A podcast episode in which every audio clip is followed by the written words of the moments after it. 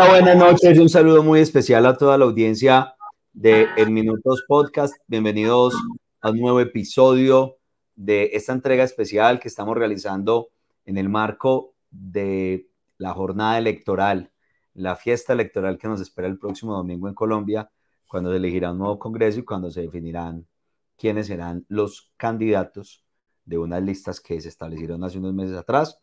Eh, entonces, bueno, pues bienvenidos a todos. Un saludo muy especial a Julián. Hola Julián, buenas noches.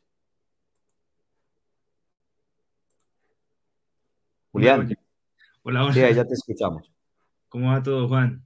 ¿Qué tal? Bien, bien, excelente. Una tarde. Frío, calor. Una tarde, sí, bellísima en Manizales, de esas que hace mucho no hacían, porque la verdad es que últimamente eh, el frío y la lluvia en esta ciudad estaba inclemente, tanto pues No que... salir en chaqueta o si salir. Así es, definitivamente, definitivamente. Pero, pero bueno, no, yo creo que, que, que era como necesario y hacía falta pues como un día con esas características que tú mencionas. Así es. Bueno, un saludo también entonces a nuestra audiencia en este cuarto día eh, de esta entrega especial de las elecciones de este 13 de marzo. Eh, pues en realidad han estado muy interesantes los temas, eh, hemos tenido mucha participación, esperamos pues seguir así estos dos días que quedan eh, para poder ampliar también la información de lo que sigue en las presidenciales, en la primera y si habrá o no segunda vuelta. Entonces, no sé, ¿qué más quieras añadir? Una, una fotito No, primero. pues sí, aquí estoy aprovechando para tomar una foto, además porque me acompaña mi gato Ronron. Ah. muy pendiente aquí, a veces digamos que el tema le, le interesa y, y- y se anima y se mete y participa de la discusión.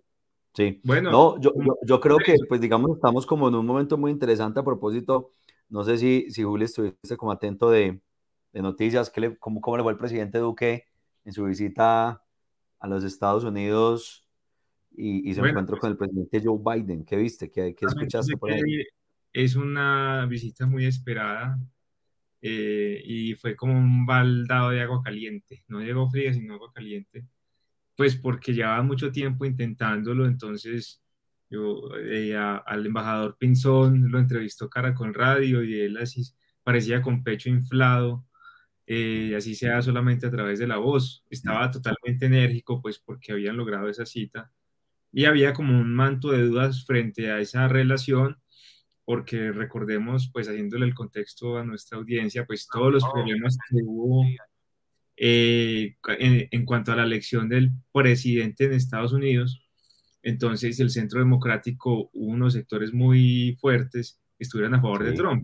Entonces, de alguna manera, modificó eh, como toda la historia eh, de las relaciones internacionales que había tenido Colombia con Estados Unidos y la diplomacia con Estados Unidos, y se supone que era una, una relación bilateral eh, con tanto los republicanos como los demócratas, pero en este caso, pues la apuesta eh, de María Fernanda Cabal por, eh, por Trump y de otros también faros del centro democrático, pues hizo que de alguna manera hubiera preguntas de, de cómo iba a ser esa relación de Biden con eh, el un presidente de ese partido. Entonces, sí. eh, en to- de todas maneras, de todas las maneras, así le haya ido mal o bien, pues fue positivo para el presidente.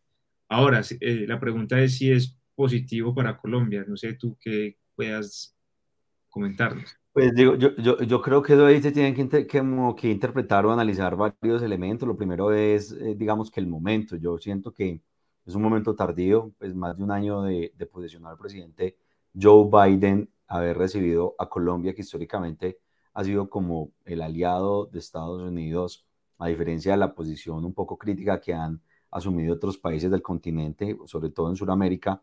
Entonces es, es como llamativo que al aliado lo atiendan un poco tarde, ¿no? Entonces, Sí, eso digamos que de entrada ya, ya denota que no hay como una, una prioridad, por así decirlo, en el caso de las relaciones, como históricamente se han vivido y como digamos que se han manejado en otros momentos, incluso desde la época de Andrés Pastrana, cuando se promovió en su momento el Plan Colombia, y años posteriores la cercanía que tuvo, por ejemplo, eh, la presidencia o el, gobierno de Álvaro Uribe con el mandato de George W. Bush, por ejemplo, eh, la cercanía que tuvo Barack Obama con, Juan Manuel Santos y todo el espaldarazo que en su momento eh, Barack Obama le da al proceso de paz en Colombia. Entonces, si uno lo mira en el tiempo, pues Colombia ha sido un aliado y siempre ha tenido como una buena relación con los Estados Unidos. Y pues sí, yo creo que es importante que se dé para las relaciones del país, pero siento que es una relación que llega un poco, una reunión que llega un poco tardía. Máximo, pues que ya estamos como en el ocaso de, del, del, mandato de, de Iván Duque.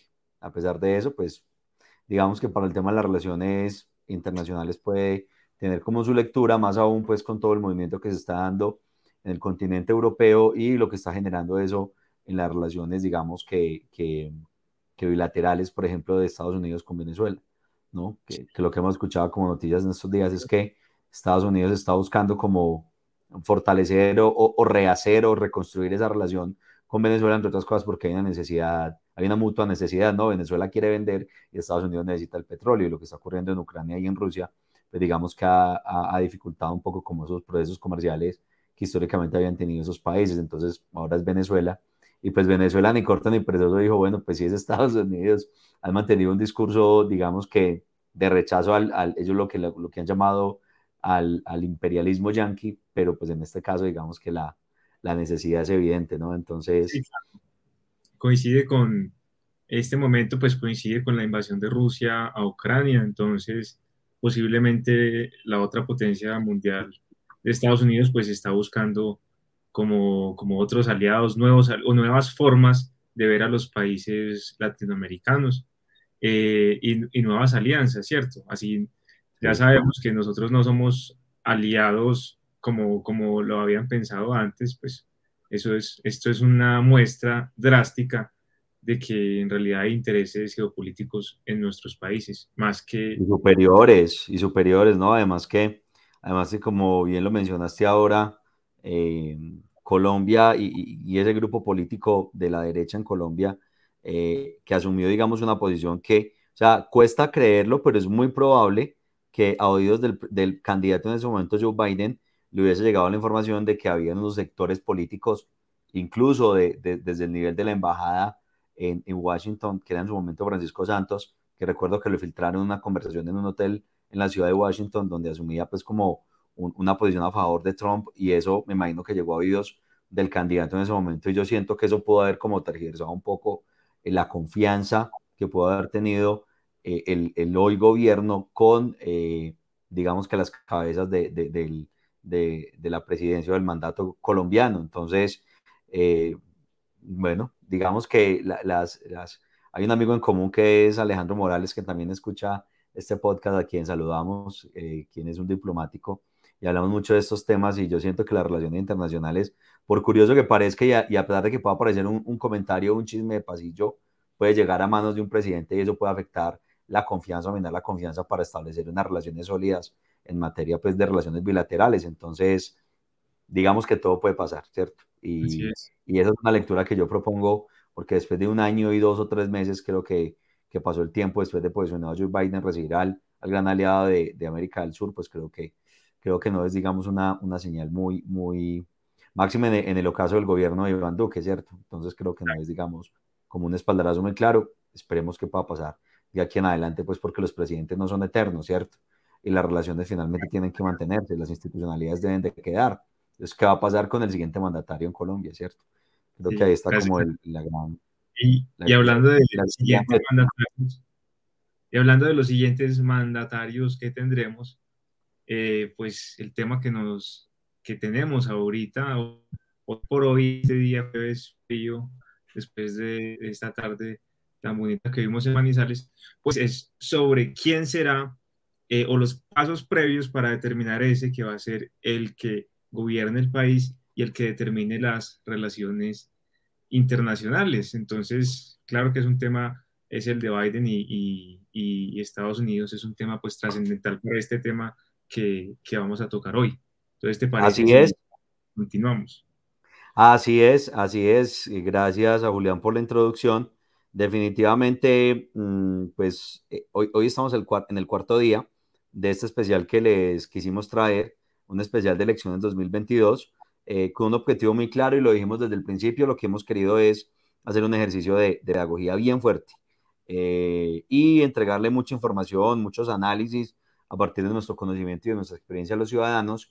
Y hoy jueves 10 de marzo, pues nos corresponde hablar de las consultas interpartidistas, que no es un tema diferente a la dinámica que van a tener las elecciones presidenciales en Colombia y pues finalmente ya resolver por allá en el mes de mayo, si se resuelve en una primera vuelta, o en el mes de junio, si se resuelve en una segunda vuelta, quién será el sucesor del actual presidente de Colombia. Estamos hablando de las consultas interpartidistas. Entonces, pues sí, empecemos, Juli. ¿Qué, qué, hay que decir sobre las consultas? De pronto ha sido un mecanismo que los colombianos podrán decir, venga, eso es como muy nuevo, o eso cuando apareció, o eso con qué se come, cómo es la cosa con el tema de las consultas interpartidistas. ¿Qué le podemos decir a la audiencia? No, pues lo primero que habría que decir es cuando lleguen a, a, a votar, pues eh, son los mismos ciudadanos los que tienen que pedir ese tarjetón para votar, ¿no es cierto? Eh, porque los jurados no son, o digamos que no les está determinado por ley, además porque ellos podrían incurrir allí en el electoral, eh, entonces no pueden entregar el tarjetón. Es el ciudadano el que cuando vaya a votar, el que esté en las urnas, le pide a ese jurado que le dé el tarjetón de las consultas es muy importante pues porque a muchos se les olvida o no saben que lo tienen que pedir o de pronto piensan que eso ya no, que no les tocó o que ya se acabaron los, los tarjetones. Entonces, ya, entonces eso, ese tema, digamos que ya tocándolo ahí, eh, pedagogía electoral, importantísimo, pedir el tarjetón. Y en este caso, pues son tres. Son, eh, digamos que tres grupos eh, ideológicos que están en este momento participando para escoger ese candidato que los va a representar en la primera y la segunda vuelta. Recordemos entonces que eh, pues para elegir el presidente son dos vueltas si no hay una mayoría absoluta en la primera, que será en mayo. Sí, hay, pues si alguien pasa esa mayoría absoluta, pues entonces se quedará de presidente. entonces muchos analistas, pues han determinado un poco que dado la, dada la fuerza que ha tenido Petro durante este tiempo, esta podría ser, estas consultas interpartidistas podrían ser eh, la primera vuelta y la segunda vuelta podría ser en mayo.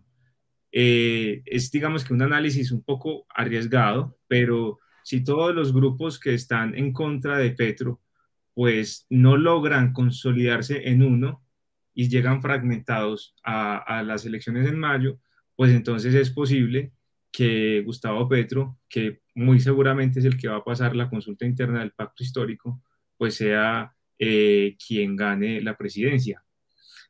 ¿Qué opinión tienes tú al respecto, Juan? Bueno, sí, yo, yo, siento que hay varios elementos eh, y quisiera como devolverme un poco para contarle a los ciudadanos y a las personas que se están conectando a esta hora a través de Facebook y a través de Twitter. En Twitter recuerden que nos pueden seguir como en Minutos Podcast y en Facebook como en Minutos Podcast. Recuerden enviarnos sus comentarios, sus preguntas, eh, sus críticas, bueno, sus apoyos. Si alguno ya decidió por quién va a votar, también pues los, los leemos eh, y los presentaremos acá a través de nuestra señal como para enriquecer un poco esta discusión. A ver, en Colombia las consultas se entienden como mecanismos de participación democrática que los partidos y movimientos con personería jurídica y grupos significativos de ciudadanos, porque algunos se han inscrito a través de firmas, pueden utilizar con el objetivo eh, de escoger sus candidatos propios o de coalición a cargos de corporaciones de elección popular. Como lo decía bien Julián ahora, hay unos análisis que dicen que estas pueden entenderse o bien como una primera vuelta o bien como unas elecciones primarias, como ocurre en otros contextos, como lo es el caso de los Estados Unidos, pues en este momento eh, estamos a tres días de darnos cuenta o de conocer quiénes van a ser los candidatos de cerca de, son tres coaliciones y en esas tres coaliciones en total hay 18 precandidatos. De esos 18 precandidatos, bueno, pueden ser menos, pueden ser entre 14 y 18 precandidatos, pero como se pueden dar cuenta es una baraja muy amplia llegar a un escenario, un escenario electoral el próximo 29 de mayo con 18 candidatos, pues porque no todos los candidatos están en lista, sino que ya hay candidatos que, han manifestado su, voluntad de ir a una, a una contienda presidencial sin estar en las consultas, como es el caso de Oscar Iván Zuluaga y como es el caso de Rodolfo Hernández. Y pues lo que ya he escuchado por estos días es que mmm, nos están dejando como la incertidumbre si el ex vicepresidente de Colombia, Germán Vargalleras, quisiera presentarse porque por estos días pues han rodado unos videos bastante sugestivos de lo que fue su gestión como senador, eh, su vida política, pero también como vicepresidente de Colombia. Hasta el día de mañana tienen la posibilidad los partidos políticos en Colombia que no hagan parte de estas consultas, porque por ejemplo el caso del Partido Cambio Radical es que ellos no están en ninguna consulta interpartidista en este momento. Por lo tanto, hasta mañana, esos tipos de partidos, por dar el ejemplo de Cambio Radical, tienen la posibilidad de inscribir un candidato a la presidencia, el cual se podrá presentar el próximo 29 de mayo, que es la primera vuelta de las elecciones presidenciales en Colombia. Entonces, volviendo con el tema de las consultas interpartidistas. Ahí para acotar sí. ese, ese asunto de, de Vargas Lleras. Lo que se dice es que es una especie de jugada también del partido eh, en espera de lo que vaya a pasar con las consultas interpartidistas. Eh, entonces, eh, lo más seguro es que mañana, mañana vayan a inscribir un candidato que parece ser que va a ser el presidente de ese partido o, o alguien similar, pero alguien que no es Germán Vargas. van a inscribirlo y dependiendo de lo que pase en las consultas, si queda Alex Char o no, eh, de eso entonces va a depender si se lanza o no eh, Germán Vargas o si Cambio Radical apoya eh, a Alex Char. O sea, si Alex Char pasa, eso es lo que se dice en los pasillos, Cambio Radical entraría a apoyarlo. Entonces, es como que dependiendo también de, del momento, digamos, de las elecciones en los que se toman las decisiones dependiendo de las estrategias. Así es. Entonces, en ese orden de ideas, eh, en Colombia, en Colombia, aquí está respondiendo un comentario que nos está llegando. Recuerden comentarnos y, y, manifestar, bueno, por quién van a votar. Cuéntenos a ver cómo, cómo ven la cosa, la gente cómo está viendo, eh, bueno, las, las, las, las, apuestas para este próximo domingo. Entonces, las consultas existen como un mecanismo de eh, participación democrática y política para los partidos que es una figura que nace en el año 2000, ley que fue la ley 1475. 2011. El asunto... Que, sí. Eh, el año es que no, no, no, no. Te paraste un poco entonces para nuestra audiencia. Ah, el ya. año Perfecto. Sí. El año 2011, así es. Sí, acá tenemos un, un, un pequeño delay. Eh, hacen parte de los, de los, de los, de los, eh, ajustes técnicos, de las situaciones técnicas de, de esta tecnología, pero aquí estamos buena, nuevamente. Eh, ah, bueno, por acá nos están contando Andrea Rodas, un saludo muy especial, dice votaré consulta Centro Esperanza. Bueno, más adelante vamos a llegar como a hablar un poco de cómo están conformadas las consultas. Eh, síganos por favor enviando sus comentarios para mirar la gente cómo está viendo, eh, cómo está un poco el, el, el, termómetro a cuatro días de las elecciones de las consultas eh, interpartidistas. Entonces, es un mecanismo que lo conocemos desde el año 2011 en Colombia, pero en el año 2008 pasó algo muy particular y es que en ese momento el candidato Iván Duque fue seleccionado por el Centro Democrático a través de encuestas, ¿sí? Sin embargo, sin embargo, la jugada del Centro Democrático en ese momento, una vez estableció su candidato, eh, fue inscribir una coalición de derecha y en ese momento ofreció la vicepresidencia eh, de su potencial gobierno a quien llegara en segundo puesto y en este caso pues venció a Marta Lucía Ramírez del Partido Conservador. Eh, tras esa consulta la convirtió a ella en candidata a la vicepresidencia y en la reunión de estas dos colectividades, Centro Democrático con candidato a la presidencia con Iván Duque y Marta Lucía Ramírez como, como fórmula vicepresidencial, digamos que pues fue un, un, un un, una estrategia que dio efectos o que, o que surtió efecto porque pues en ese momento ellos lograron eh, más de 10 millones de votos. Ese hecho generó un precedente en el país y eso digamos que empezó un poco como a, como a interesar a los partidos políticos eh, de diferentes espectros ideológicos, no solo de derecha, sino de izquierda, porque lo que vamos a, a, a conocer más adelante, y eso ya se lo voy a preguntar a Julián, es que la conformación de las consultas en este momento son de diverso espectro ideológico, ¿cierto?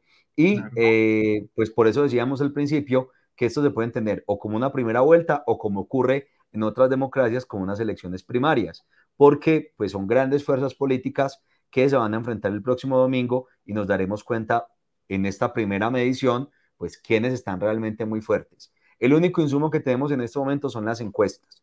Y en la mayoría de las encuestas, y esto no es un secreto, el candidato Gustavo Petro, en este caso precandidato del pacto histórico, es el que ha sacado, digamos, que la mayor favorabilidad. Sí, sí, sí. sí. ¿Cómo, Juli? Sigue, sigue, no, que eso, que hace rato es candidato él. Ah, sí, definitivamente. Pero entendieron que era la estrategia de las consultas la, que les, la, la, forma que les iba a permitir, eh, digamos, como, como posicionar sus nombres y empezar a promover sus candidaturas por todo el territorio colombiano. Además de algo muy importante, y es que en estas, en estas eh, consultas interpartidistas, el Consejo Nacional Electoral les dará la posibilidad de tener reposición de votos. ¿Y qué es la reposición de votos? Que se les da un eh, valor económico a cada voto efectivo válido que ellos saquen el próximo domingo en las elecciones. Estuve revisando unas resoluciones del Consejo Nacional Electoral y dicen que por cada voto son en total 6.340 pesos. Es decir, que es una primera eh, inyección de recursos importantes para las campañas y seguramente, pues ellos ya están, digamos que, inmersos en unos, en unos gastos, pero también podrá ser, digamos, como eh, una base para ellos seguir con eh, sus candidaturas en el escenario en que ellos ganen. Algo muy importante que también estableció la ley en ese momento y que los colombianos deben de saber, y es que el resultado en las urnas será obligatorio para el partido que gane, movimiento o grupo significativo que haga parte de la coalición así como para los precandidatos que hubieran participado de ellas. Es decir, que casi que los precandidatos que hacen parte de las coaliciones, de las tres coaliciones, de las cuales ya vamos a entrar a hablarles en detalle de cada una, una vez se conozca el resultado del ganador, de quién será el candidato presidencial, los partidos, movimientos e incluso las cabezas que fueron precandidatos y que los apoyaron, eh, deberán eh, acompañar, ¿sí? Eh, al igual que sus directivos e integrantes de la coalición, no podrán inscribir ni apoyar candidatos distintos a los seleccionados en dichos mecanismos. Es decir, que las consultas lo que están buscando es generar una disciplina en los partidos y también pues que empecemos a conocer esa disciplina o, o esa favorabilidad a partir de los ciudadanos hacia esos movimientos que se están postulando. Ok, listo. No, recogiéndote un poco, entonces es un, es un proceso reciente ya lo mencionaba Juan, desde el 2008 ya se empieza a mirar cómo es posible este, este, estos mecanismos de las consultas, pero también es importante reconsiderar que además de, de, todo el elemento económico de reposición de votos, pues tiene un elemento de legitimidad, que el candidato que llega a ganar una consulta interpartidista, pues ya ha pasado por, muchos filtros, no solamente el filtro de, las firmas, si fue un candidato por firmas, o el filtro del partido, si es un, candidato avalado por un partido, sino también ya este filtro eh, entre otros partidos o movimientos o de grupos ciudadanos, eso ya le da una fuerza interesante de cara a la, a la primera vuelta presidencial. En ese sentido, pues ya es más probable que otras, otras candidaturas eh, se le añadan a, quien gane en, en las consultas. Eh, y habiendo dicho esto, y ya con la introducción que, que ya nos contaba, que nos contaba Juan, pues en este caso hay tres consultas, eh, tres consultas, digamos que de tres grandes espectros ideológicos, digamos que si uno pudiera categorizarlos, aquí está, digamos que resumido el panorama político ideológico, hay una gran síntesis, entonces hay uno de izquierda, otro de centro, tirando un poco hacia la izquierda, y otro de derecha. Eh, eso es, digamos, que lo que los colombianos podemos ir a votar en esos tres grandes espectros. El de la izquierda sería el pacto histórico, el del centro sería, como su nombre lo indica, el centro esperanza, y el de la derecha sería el equipo por Colombia. Cada uno de ellos, pues, sí. No, termina la idea que ya, ya, es que quiero hacer mención a algo del, tema del espectro ideológico, porque cuando estábamos preparando este episodio, Eh, también tomamos de referente la encuesta que les hemos mencionado en los últimos episodios y quisiera mencionar el tema de, de, cómo la gente percibe el tema de, del espectro, es decir, la gente cómo se considera eh, según una encuesta reciente, si es de izquierda, de centro o de derecha. Entonces quería como, como, agregar eso, pero entonces teniendo la idea, yo ya lo menciono. Sí, claro, listo. No, eh, no, simplemente era eso, que entonces eran, son tres grandes espectros ideológicos, eh, pero como ya lo decías tú, pero para remarcarlo, esos no son los únicos candidatos. Hay otros de otros partidos que se fueron solos. Entonces está, por ejemplo, Oscar Iván Zuluaga, Rodolfo Hernández, eh, está, por ejemplo, el sobrino de Álvaro Gómez Hurtado, Miguel Gómez, con el movimiento Salvación Nacional. hay otros también pero ellos, digamos que se van derecho a la primera, si no se juntan con otro, si no se alían con otro, van derecho a la primera vuelta. Entonces, esos serían, digamos que los tres grandes espectros, y ya mencionaba entonces Juan algo que quería aludir al centro. Es que mm, en, el capítulo del, del, día lunes, cuando hablamos de todo el tema del Congreso, les mencionamos los resultados de unas encuestas donde eh, llamaba mucho la atención que la gente ha manifestado no conocer y no saber por quién van a votar el día domingo, ya sea a Cámara o ya sea a Senado. Lo mismo ocurre con las consultas interpartidistas, y es que eh, en esa encuesta, que fue una encuesta que también se aplicó en la región central, incluida la ciudad de Manizales, se estableció que cerca del 65% de las personas aún no ha decidido por quién va a votar en las consultas el próximo domingo. Y hay un dato que también me llamó mucho la atención y es la gente realmente en dónde se está ubicando.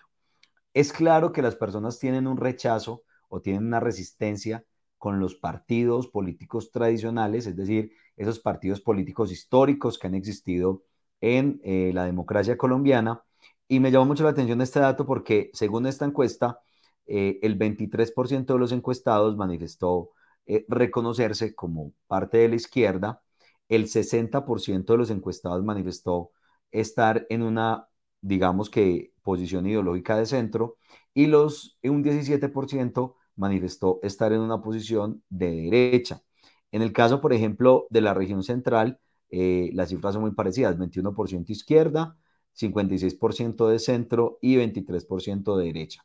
Y sobre los siguientes partidos que tienen afinidad, el, centro el, el Partido Colombia Humana es el que registra mayor afinidad, con un 14%, luego está el Centro Democrático con un 8%, y de ahí para abajo, con un 5% hacia abajo, están partidos como el liberal y el conservador. No tiene partido el 48%. Es decir, esos son los resultados de una encuesta y yo creo que, que eso nos permite como un poco entender la gente realmente en qué espectro se está, se está ubicando y eso cómo va a determinar o va a marcar mucho eh, no solo la decisión que se, que se va a tomar el próximo domingo, sino también pues cómo va a ser el desenlace de la campaña presidencial que pues ya, ya arrancará prácticamente la próxima semana con estos resultados. Sí, claro, y, y acotábamos también un poco que como el centro es por definición y por naturaleza un concepto tan vago, eh, digamos, entonces no quiere decir que las personas que se autodenominen de centro son de centro. Por ejemplo, Iván Duque dice que es de centro, y ya hemos visto que no es de centro, pues claramente su forma de gobernar ha tendido más hacia la derecha. Y es una tendencia que el colombiano se considere de centro, que desde hace, que el, DANE en su eh, encuesta de cultura política de hace un par de años también ya lo mostraba. Entonces es más una autodenominación, una percepción que una real eh, existencia o, o, una real pertenencia a ese espectro ideológico. Eh, y es muy interesante. ¿Por qué el colombiano no se define por izquierda o por derecha cuando tiende más a tener una cultura política tradicional? ¿No es cierto? Eso sería una pregunta interesante. Y, y, y manifestar que, que, el colombiano es de centro está, es, digamos, una posición un poco inerte, eh, en el sentido en que, eh, pues cuando lo, lo, lo relacionamos con, con, con el, el, las o el resultado de la pregunta de no tiene partido cerca del 50%, parece ser que el no tener partido se está relacionando con, pues yo soy de centro porque no tengo una posición, una posición, digamos, como diferenciada. Ahora, yo creo que ahí también eh, demandaría pues como un estudio sociológico de fondo porque eh, también hay un fenómeno que ocurre mucho en la sociedad colombiana y es cuando el colombiano de a pie manifiesta que es apolítico. Entonces, eh, creo, creo, que eso también demanda como unos análisis más profundos eh, acerca de que, cómo se está o qué percibe, eh, qué perciben los ciudadanos acerca de, del espectro ideológico, cuando se declaran en neutralidad y cuando se declaran apolíticos, como dicen algunos. Es verdad. Bueno, ¿y quiénes son los que van ganando, punteando estas consultas? ¿Y quiénes son los integrantes de cada una de ellas? Me parece muy buena pregunta. Si quieres, empezamos con, eh, bueno, el pacto histórico. Listo, vamos por ese. Pues el pacto histórico, se sabe quién va a ganar hace rato, eso, ya lo hemos hablado. Eh, se cuenta que está entre el 80%, 70%, 79% de favorabilidad, Gustavo Petro, eh, a pesar de que Francia Márquez ha ido repuntando, digamos, un poco sobre todo en el voto de opinión, en la gente que, que, le interesan, digamos que ciertos problemas, porque ella habla de mucha de la exclusión, menciona el problema de los campesinos, menciona las negritudes, ella es un, ella es un afrodescendiente de, del Cauca, eso ya quiere decir mucho que una persona como ella, eh, pues esté en debates como en, Semana, en El Tiempo, eh, ha sido parte de todos estos debates televisados y, a través también pues, de las tecnologías. Entonces, a pesar de que ella haya tenido un repunte, pues ese es como que casi asegurado que no va a llegar a, ganarle a Petro, porque se cuenta que en las últimas encuestas ella ronda los, los, el 12%. Después le sigue Camilo Romero de la Alianza Verde. Hay un asunto ahí con la Alianza Verde que la Alianza Verde como partido político, pues dejó libres eh, a los votantes elegir y, considerarse parte de ciertas candidaturas. Entonces, los que son parte de ese partido no pueden eh, establecer o no pueden poner el logo en, el tarjetón. Entonces, eh, tienen que utilizar otro tipo de, de, símbolo, otras palabras, pero que siempre aluden pues al verde porque ellos pertenecen al verde. Entonces, este es el caso específico de Camilo Romero. Camilo Romero no aparece con el de Alianza Verde, sino que aparece con eh, otro logo.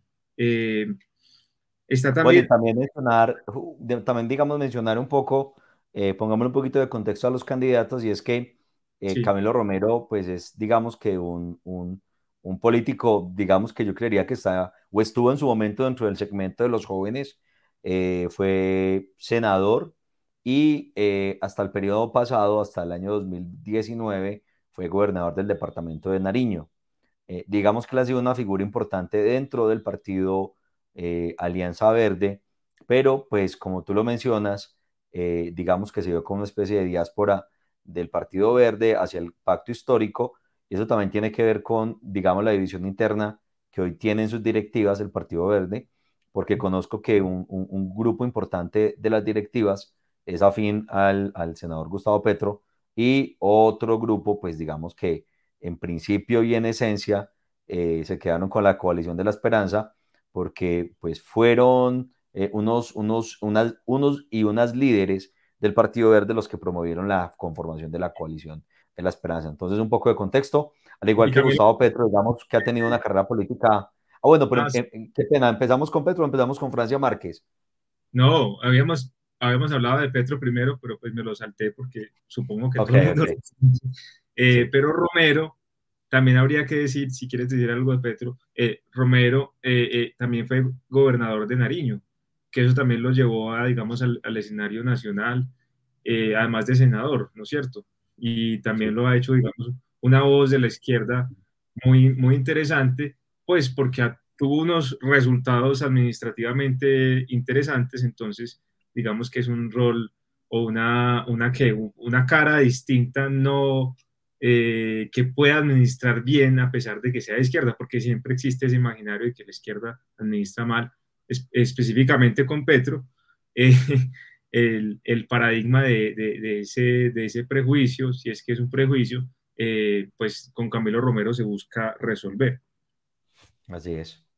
Arelis, estaba también Arelis Uriana, eh, una candidata indígena del partido MAIS, eh, y también está Alfredo Saade de la Alianza Democrática Amplia. este se caracteriza por ser eh, una, un movimiento social o un movimiento político de cara cristiana, de corte cristiano. De corte cristiano. hay un, hay un, digamos que un espectro muy interesante y no sé, tú dices, uno podría considerarlo de izquierda, ¿sabe? Mm, yo pensaría que no, o sea, lo, lo, lo, que le han, lo que han publicado, a ver, los movimientos religiosos en su gran mayoría o lo que representan en la sociedad colombiana, en la historia política colombiana, no se identifican o no se ubican por lo general en el espectro ideológico de la izquierda.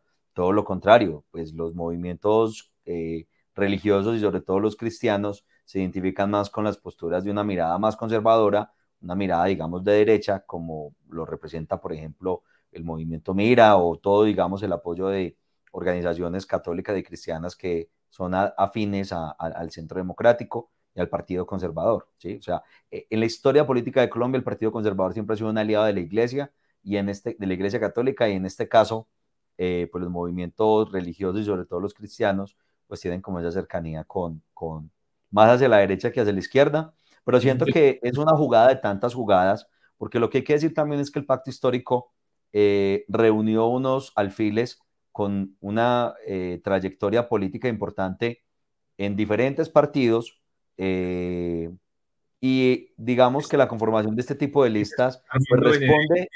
Rol Barreras, por ejemplo, y, hace poco... Luis pues, Fernando Velasco, que es una ficha liberal, o el apoyo también, digamos, del Partido pues Liberal o de algunos, de algunos alfiles liberales, senadores y representantes, como es el caso en el departamento de Antioquia. Es decir, o sea, es una coalición que se presenta con un discurso de avanzada, progresista, pero que tras bambalinas tiene unos apoyos políticos importantes y pues es importante que la sociedad colombiana eh, lo mire desde esta, desde esta óptica y es que pues finalmente son, eh, digamos que acciones políticas, ellos lo presentan como un pacto, pero digamos que, la crítica que se le ha hecho a la conformación de esta lista y de esta consulta es que detrás del pacto pues también hay unas fichas políticas tradicionales históricas de la política colombiana que están también impulsando y que seguramente hacía parte de la estrategia de tener, digamos, como estas figuras tan representativas de diferentes sectores que ayudaran, digamos, a darle como ese toque de diversidad y de pluralidad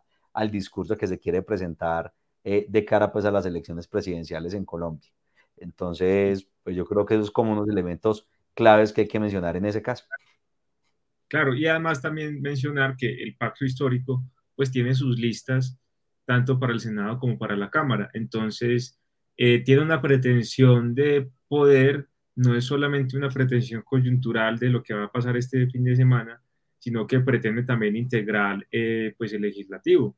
Eh, entonces, pues, quieren llevarlo todo porque pues hay una intención de voto alta para el pacto histórico, tanto en el uno como en el otro, en la Cámara como en el Senado, y pues veremos. Ahí también ha habido unas preguntas grandes, unas críticas que se les han hecho, pues eh, porque son listas, las, de, las del Senado, listas cerradas, y ellos son los que han determinado cómo se eligen. Ahí Francia Márquez y su equipo ha quedado mal, mal librado.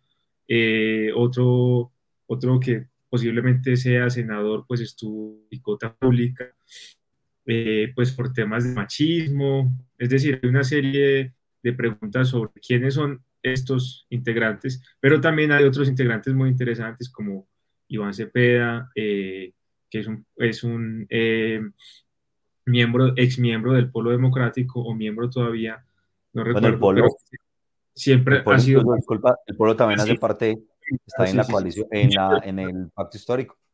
Claro, y, y, Francia Márquez está por el pueblo democrático.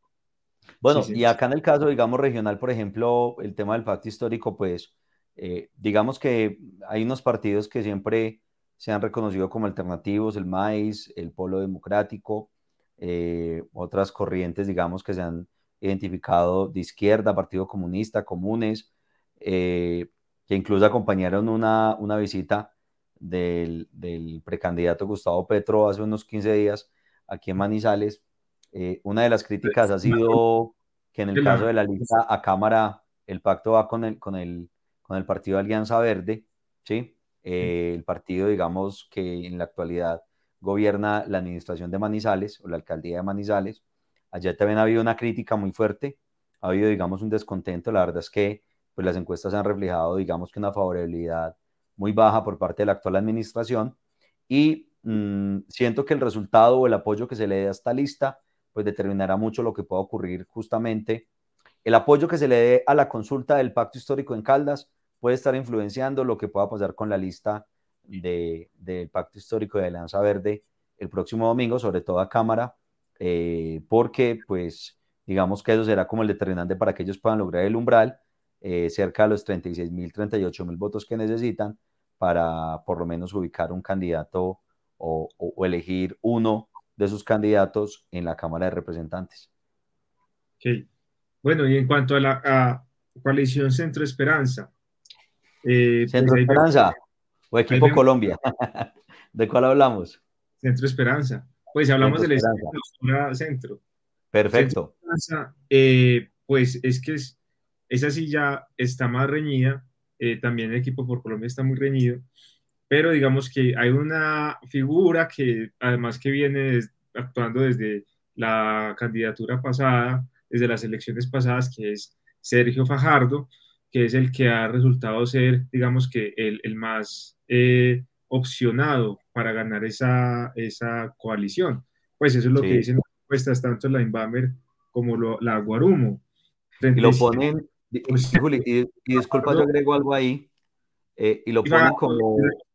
Tenemos ahí, eh, gobernador y alcalde, gobernador de Antioquia y alcalde de Medellín y varias veces candidato a la presidencia. El que quedó en Juli, disculpa, te interrumpo. Es que yo creo que tenemos como un delay con, con el internet, y entonces ah, por eso a veces se nota como un poquito, como un poquito interrumpido, pero es como fallas técnicas para, para, para aclararle a la audiencia que de pronto pueda notar como que los dos, las dos conversaciones se están montando. Pero quisiera agregar algo ahí con el tema de Sergio Fajardo y es que eh, digamos que él lo han puesto en escenarios, en un escenario de segunda vuelta a enfrentarse con Gustavo Petro y tanto Fajardo como Alejandro Gaviria son los dos candidatos que gozan, digamos, como de mayores opciones eh, para enfrentarse en una segunda vuelta. Si las encuestas pues, son verídicas y eh, le dan, digamos, como un apoyo tan importante al candidato Gustavo Petro en la primera vuelta. Entonces, de llegar a pasar una segunda vuelta, eh, de esta coalición Centro Esperanza, Sergio Fajardo es uno de los que más le competiría o de los, los contendores. Mejores competidores de los contendores más fuertes en un escenario de segunda vuelta, Petro, Fajardo. Entonces, para mencionar eso. La I está por la ASI, el E o la Alianza Social Independiente, es un partido eh, político. El, pues digamos que su partido es Compromiso Ciudadano, su movimiento social es Compromiso Ciudadano y siempre había estado integrado, digamos, a, a, la Alianza Verde, a todo este proceso, había, estado, había sido parte de esta alianza. Y por motivos, digamos que de, desconexión de Ingrid Betancourt con, eh, con eh, la coalición Centro Esperanza. Entonces, eh, ah, bueno, Ingrid Betancourt había adquirido la personería de Verde Oxígeno, es decir, tenía ese partido, el partido de Verde Oxígeno, y ese partido podía dar los avales a ciertos candidatos. Ella, entonces, a través de ese partido, le había dado la banda a Sergio Fajardo y también a Carlos Amaya, que ese es otro, pero del cual vamos a hablar después. Pero como Ingrid se retiró de ese partido por problemas que tenía con específicamente Alejandro Gaviria, por sus alianzas y sus maquinarias, ahí viene la, el chiste de la maquinaria, entonces Sergio Fajardo buscó una, eh, una alianza, una, pues... Un apoyo. sí, un apoyo, y ese fue Alianza Social Independiente. O así, muy bien. O así. Después está Jorge Enrique Robledo. Ah, bueno, pues vamos, ¿quiénes tienen más probabilidades? Eh, algunas dicen que Galán, el hijo de, Luis Carlos Galán, que está por el, de Galán. el nuevo liberalismo, que es un sujeto joven, como con, ganas ahí de hacer cosas, y ha sido senador, él ha sido senador. o sea, hace una cosa, y, y, parece muy joven, pero yo creo que él está como en los cuarenta y pico, casi llegando a los cincuenta. Lo que pasa es que es muy conservado, no, pero no es tan joven como parece. Hay que preguntarle qué hace. Él es, el mayor, él es el mayor de esa camada de los Galán, por ejemplo. Y ha tenido una experiencia muy interesante como congresista, varios años en el Partido Liberal, renunció al Partido Liberal, eh, dio la lucha por recuperar la personalidad jurídica del nuevo liberalismo el logo del nuevo liberalismo es una imagen eh, como en stencil de, de, Luis Carlos Galán.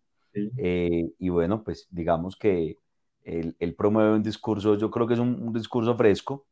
Eh, siento, digamos, que le ha faltado un poco penetrar más en las regiones, porque no deja de ser, digamos, como los políticos que vemos que vienen desde Bogotá a visitar las regiones. Siento que, que ha faltado un poco más penetrar como en lo regional, pero siento que él va a ser una figura política prometedora en, en, en la arena política nacional. Entonces creo que, que ahí hay, digamos, con una experiencia muy valiosa. Eh, las, ah, dicen, ah, no, las encuestas dicen que él sería el segundo eh, más opcionado. Y recordemos también que el nuevo, nuevo liberalismo era el partido que creó el papá. Entonces, eh, los hijos lo volvieron a, a, reencauchar o lo reencaucharon, digamos, para estas elecciones. Y ellos también tienen, el nuevo liberalismo, una lista de ellos solos, que es una lista cerrada al Senado al Senado y en algunas regiones, por ejemplo, en el caso de Caldas, hacen parte, digamos, de los partidos que no lograron, o bueno, digamos que son los partidos que finalmente eh, son muy cercanos a la coalición Centro Esperanza. Eh, bueno, algunos, no todos, pero la gran mayoría. Y ahí está en la lista de Juntos por Caldas y ahí está el nuevo liberalismo. Ok. Hablamos de otro candidato muy interesante que es eh, Amaya, Carlos Amaya, quien fue gobernador de Boyacá y quien fue representante también a la Cámara, si no estoy mal. ¿No es cierto? Sí, y él, es originario del departamento de Boyacá y creo que, el de la que también es como de esas figuras jóvenes, sí. porque pues él dice que su trayectoria arranca como en el movimiento estudiantil y ahí, y ahí, ahí digamos que logró como posicionar su discurso y su imagen.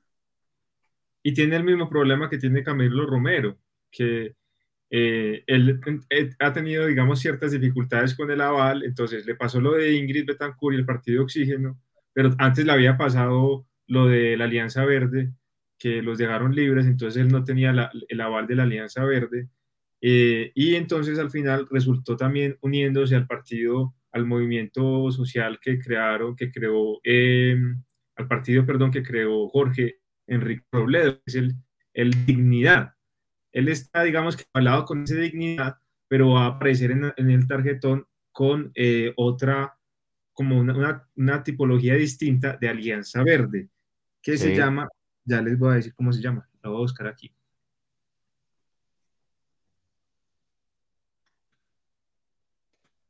Entonces, Carlos Amaya. Aló, aló. Sí, te escucho.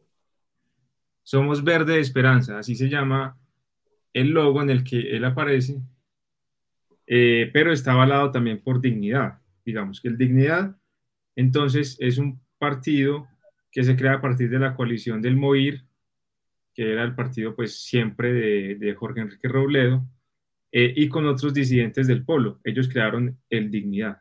Y eso, ese partido, digamos que lo avaló también. De Robledo hay que decir que, digamos, él es del departamento del Tolima, pero su carrera profesional la hizo como docente universitario en la ciudad de Manizales y por eso muchas veces se reconoce como un congresista de la región. Eh, reconocido, creo que él estuvo tres o cuatro periodos en el Congreso y, tenía una racha impresionante de que era reconocido como el mejor eh, congresista de Colombia eh, un congresista que se destacaba por los debates de control político. Eh, él hoy le escuchaba una entrevista que daban Caracol en Noticias Caracol diciendo que después de un debate muy duro, por ejemplo, que le dio al fiscal de la época, Néstor Humberto Martínez, a la semana renunció, decir que sus debates y sus denuncias en el Congreso han sido tan contundentes, pues que tienen como esos resultados. Es decir, él es como eh, para Colombia en, en el deber ser en, un estado ideal de cultura política, es, digamos, como el papel de un verdadero congresista, porque es una persona que además, eh, pues no se enfoca tanto en el tema de las regiones, en el tema de las gestiones y las ejecuciones, que ya sabemos qué pasa con los congresistas que se dedican a eso y en qué incurren, sino eh, él se dedica mucho a hacer debates de control político y a promover proyectos de ley. Eh, sobre todo él se enfoca mucho y, él habla mucho de, critica mucho el, sistema y el modelo económico eh, colombiano. eh, sobre todo porque, pues, digamos que en su discurso está mucho la defensa eh, y la protección de la economía local, ¿cierto? De la producción nacional. Eh, y en eso, digamos que él tiene un, un, discurso muy, muy fuerte. Y pues bueno, es digamos como uno de los legados. No es un gran opcionado. Siento que él tampoco ha hecho una campaña, digamos, muy ambiciosa para llegar a ser un gran ganador, pero en la lista de, o en esta coalición, sí le suma experiencia y le suma, digamos, que eh, su bagaje y su, y su, y su, y su hechura y, sus eh, logros en términos políticos eh, a, esta, a esta coalición, que pues, ¿qué nos falta por analizar? Ahí ya están todos, Juli. Falta Gaviria. Falta Alejandro Gaviria. Bueno, que ya, ya para introducir el tema Alejandro Gaviria, muchos ya no la llaman la coalición Centro Esperanza, sino la coalición Centro Esperanza, porque la verdad es que el desenlace que ellos han tenido y la falta de cohesión en el discurso y en la estrategia ha sido muy deficiente, la verdad. Ataque tras ataque, eh, hay un tema de egos muy marcados. Eh, Robledo ha sido uno del que dijo que si Alejandro Gaviria ganaba la consulta no lo iba a apoyar, cuando el acuerdo en principio de todos los precandidatos era que el que ganara se apoyaba. Entonces, la verdad es que la, la coalición ha tenido Centro Esperanza ha tenido un desenlace bien complejo y pues esperemos que logren zajar, aunque bueno, ya es un poco tarde, pero pues ya tiene que salir de aquí un ganador y ese ganador pues tendrá que, dar unas batallas muy fuertes para recuperar la imagen que posiblemente han perdido a raíz de tanto ataque y tanto choque entre ellos. Así es. Y bueno, recordemos que eh, Alejandro Gaviria fue ministro de Salud de Santos, trabajó también con el gobierno Uribe eh, fue también eh, rector de los Andes eh, y es, digamos, que una persona académica interesada, digamos, en temas también humanistas, tiene varios libros escritos por ahí. pues es una figura interesante, además que es, digamos, que tiene varios, un bagaje ahí académico interesante, pero ha sido muy peleón, esa es la verdad, todo hay que decir. Y equipo por, equipo por Colombia. también se dice... Por Colombia. Es la tercera lista, ¿cierto? La tercera lista y ya esta está como más a la derecha. Eh, también se dice que es, digamos, parece ser que podría ser la más competida. Eh, ha tenido también unas crisis internas, sobre todo por el escándalo de Alex Char y de Aida Merlano y de la compra de votos. Eh, y pues se dice que las encuestas afirman que el, más opcionado es Federico Gutiérrez, Fico que, bueno, esta también no podría decir que es como la, la, que, la lista de los, la coalición de los exalcaldes, ¿cierto? Porque Pico Guerrero, exalcalde de Medellín, eh, eh, Enrique Peñalosa, pues de Bogotá, Alex Char o Alejandro Char de Barranquilla. También está David Barguil, está Aide Lizarazo, eh, y estos son... Y ahí, pues, cierra, y, ahí, cierra la lista. Sí, yo, yo, creo que esta, esta coalición, la que en principio se llamó la coalición de la experiencia como una especie de, juego de palabras para, en su momento, para referirse a lo que llamaban la coalición de la esperanza. Estos se autodenominaron coalición de la experiencia, luego se llamaron equipo por Colombia. Y aquí lo que podemos, lo que podemos evidenciar son dos fenómenos muy importantes. El primero es que, digamos que los candidatos que conforman esta lista son candidatos, digamos, que representan como unos bloques políticos, lo que se han llamado maquinarias o estructuras políticas muy fuertes. Por ejemplo, aquí está el Partido Conservador, representado a través de David Barguil. No está el Partido Liberal, eh, pero pues seguramente uno de los apoyos va a estar acá. Eh, bueno, mentiras, el Partido Liberal eh, en cabeza de Edgar Gaviria lo ha dejado muy abierto. Puede que esté en cualquiera de las coaliciones, la verdad. Ellos se van a acomodar dependiendo del resultado del próximo domingo. Enrique Peñalosa, representando al partido de la U, Alejandro Char, que ha sido una figura histórica de cambio radical. Aquí no tiene el apoyo del partido de frente, pero de unas figuras muy importantes, senadores, gobernadores, que se han sido elegidos por cambio radical. Eh, él, Alejandro Char y Federico Gutiérrez llegaron por firma, ¿cierto? Sí, así es. Y Aideli Zarazo, ella, eh, si no me equivoco, ella hace parte del partido Mira.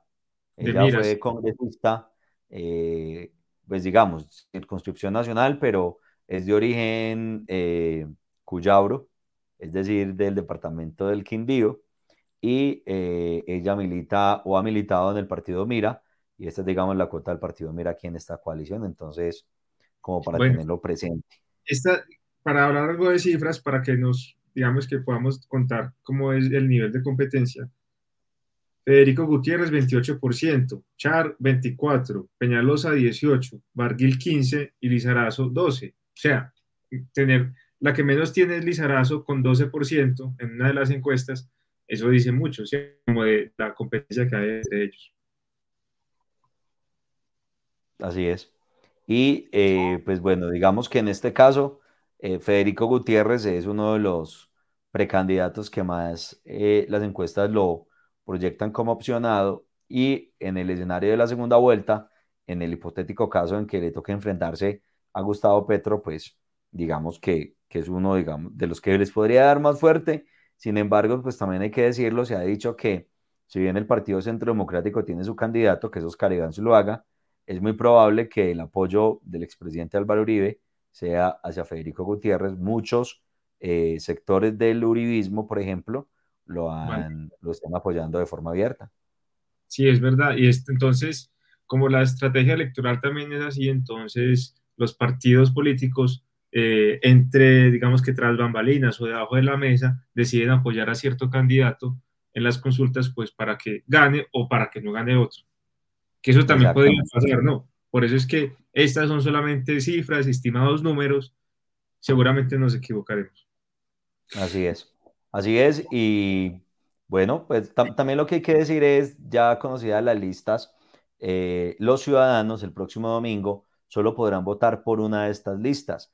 Recuerden que tienen que solicitar la tarjeta electoral o el tarjetón al jurado de la respectiva lista por si quieren apoyar a algunos de estos candidatos, porque también hay que decirlo, no es obligación si usted no se identifica con ninguno de los perfiles que les acabamos de describir en este episodio de En Minutos Podcast.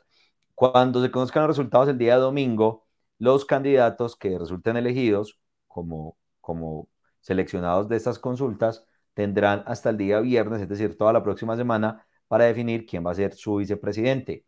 Algunos han dicho que dentro de esas coaliciones puede estar la fórmula presidencial, vicepresidencial, digo, otros dicen que, no, que, que, no están obligados a hacerlo. Eso también hace parte de lo que Julián ahorita mencionaba, los acuerdos y las estrategias que bajo la mesa por pues, los candidatos y los partidos han venido haciendo. Entonces, es que en política, que en política pareciera haber un eslogan, los acuerdos no son para, para cumplirlos, sino para incumplirlos. Eso es como que lo que, pareciera decir la política, ¿no? En Colombia. Los acuerdos son para incumplirlos. Bueno, y bueno, además de estos, habíamos mencionado eh, los que no están participando en estas consultas, pues está Oscar Iván Zuluaga, Rodolfo Hernández, Ingrid Betancourt, Enrique Gómez, Gilberto Murillo y Luis Pérez, por ahí está gravitando también, el exgobernador ah, de Antioquia. Así es. Eh, Gilberto Murillo, eh, eh, si no estoy mal, fue un ministro de Santos. De Medio Ambiente. De Medio Ambiente, sí. Por Colombia Renaciente. Bueno, pues, ¿alguna conclusión? ¿Qué dices? No, pues yo creo que, pues, yo, yo, creo que era un episodio importante, pues la decisión va a ser crucial, ya lo habíamos dicho desde el principio eh, estas podrían ser las primarias o la primera vuelta eh, de las elecciones en Colombia. Lo que buscan es un poco también identificar cómo están los apoyos de los ciudadanos a estas consultas y eh, creo que va a ser un mecanismo que se va a quedar para rato en la sociedad colombiana porque aquí las campañas ya son como de largo aliento, ¿no? Y esto lo que le ha permitido a los partidos y a los precandidatos es visibilizarse, acceder a recursos del Estado y eh, ganar adeptos. La verdad es que es esa. Así es, así es. Y bueno, ya sabemos que tienen mucha fuerza, tienen más fuerza que otros candidatos, pues quienes vayan a ganar estas consultas, cada una de ellas, en tanto legitimidad y también pues económica por el asunto de la reposición de votos. Así es, y también algo para concluir, pues conectando temas, esto no es, los temas de los que hemos hablado durante estos cuatro episodios y el de mañana, pues no son temas aislados, sino que todos los temas se conectan. Y la verdad es que, eh, pues también hay un factor del que hay que hablar, eh, del cual hablaba hace pocos días en un, en, un, en un episodio en TikTok, un amigo en común que es el concejal Julián García, a quien le mandamos un saludo, colega además. Eh, y es que la gobernabilidad es un tema importante. Y de las listas que queden elegidas el próximo domingo, Cámara y Senado, pues también va a determinar cómo va a ser el gobierno de ese mandatario que será electo el próximo 29 de mayo o el próximo 19 de junio.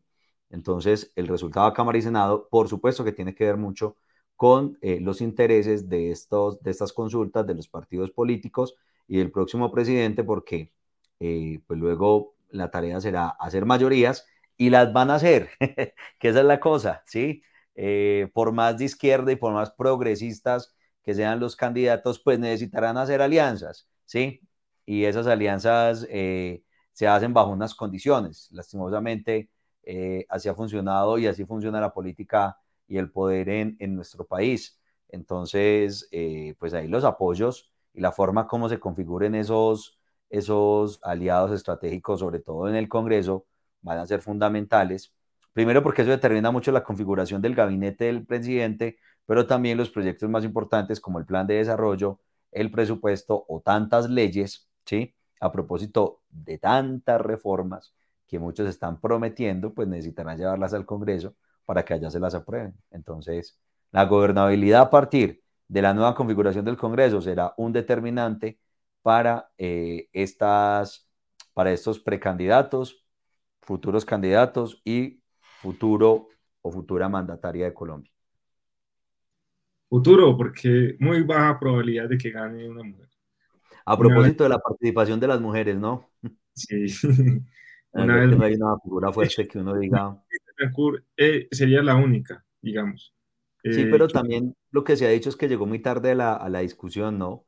O sea, no, llegó, un poco tarde. Llegó prácticamente a pelear y a volver todo. Todavía estaba como en Francia y estaba hablando como si fuera francés. Y eh, fíjate que en ese momento se desapareció porque la verdad es que no ha tenido. No, no, visibilidad. no lo ha hecho bien. Y, se nota un desconocimiento de, del contexto colombiano. Hay una desconexión, definitivamente. Hay desconexión, hay desconexión de parte de la candidata. Y bueno, pues la verdad es que si seguimos como una preponderancia de figuras masculinas y que Francia y ¿no? No, y esperemos que Francia Márquez eh, esta vez pues no ganará, eh, pero que repunte para otras elecciones, porque ella es una en realidad interesante eh, pieza, una interesante mujer para para apoyar. Así es, así es, y como ella muchas, seguramente en Colombia esperamos que, pues que tengan su posibilidad y que logren posicionar sus discursos y sus reivindicaciones y que pues Colombia, así como muchos países en América Latina lo han logrado, pues de como la transición, la transición hacia esos, hacia esos modelos donde tengamos una mujer de mandataria en algún momento, de presidenta en Colombia. Bueno, agradecerles a todos los que se conectaron. Aquí estamos leyendo algunos mensajes. Un saludo para Patricia González. Buenas noches, Dios los bendiga. Muchas gracias por compartir esos conocimientos. Con mucho gusto, lo que necesitamos es que usted, Patricia, nos ayude a compartirlo con más personas. Usted en Facebook le da a compartir y muchos usuarios van a poder conocer también de esta discusión y de estos conocimientos que nosotros estamos aquí planteándoles. Eh, Claudia Patricia Osorio ya la habíamos saludado. Eh, Andrea Rojas nos dijo, votaré consulta Centro Esperanza. Eh, Andrea Rojas nos saludó, buenas noches. Glorinés Ocampo dice, excelente, qué bueno enterarnos de todos estos temas. Saludo a mi señora madre, una fiel oyente y una fiel seguidora de Minutos Podcast. Y bueno, pues la invitación es a que se conecten mañana nuevamente. Mañana tenemos el último episodio de esta serie que se llamó Elecciones 2022 y hablaremos de ¿De qué hablaremos, Uli? Hablaremos de la desinformación, redes sociales y la manipulación en tiempos electorales. Ahorita este es un tema muy importante en las campañas y sobre todo en la campaña a la Cámara de Caldas, porque pues mucho, mucha de esta campaña pues se ha, se ha hecho a través de redes y eso pues tiende a, a, manipular la información y cómo se crean entonces esas estrategias de manipulación específicamente para que los ciudadanos tengan más presentes eh, cuáles son estas estrategias para no caer en ellas, ¿no? Además que Además que mañana empezaremos con un dato, doy aquí como un abrebocas de un estudio de la agencia Reuters, que es una de las agencias más grandes en, el contexto internacional de periodismo, eh, y aplicaron más de 12.000 encuestas en todo el mundo, y América Latina es uno de los países que repunta, en el cual los Colombia, sobre todo, más del 70%, así lo manifestó, se informa eh, o, o, sí, se informa, digamos, de los temas eh, que ocurren en la sociedad a través de redes sociales. Y si algo hoy en día están minadas las redes sociales es de desinformación, eh, de manipulación, de perfiles falsos que se presentan como perfiles noticiosos y lo único que hacen es manipular la información y orientar, orientar una cantidad de temas. Entonces, Ahí les estamos comentando para que nos acompañen mañana a las 7 de la noche y se conecten y nos puedan eh, pues escuchar en este último episodio de esta serie Elecciones 2022. Entonces, pues un saludo muy especial para todos los eh, las personas que nos escucharon en el episodio de hoy. Recuerden seguirnos en nuestras redes sociales. En Facebook nos siguen como En Minutos Podcast, en Twitter también como arroba En Minutos Podcast. Y en Twitter, E Minutos, sin la N. Y en Twitter, E Minutos Podcast. Un saludo muy especial para todos. Les deseamos una feliz noche y recuerden nuestra cita de mañana, 7 de la noche. Hasta entonces. Muchas gracias. Un abrazo.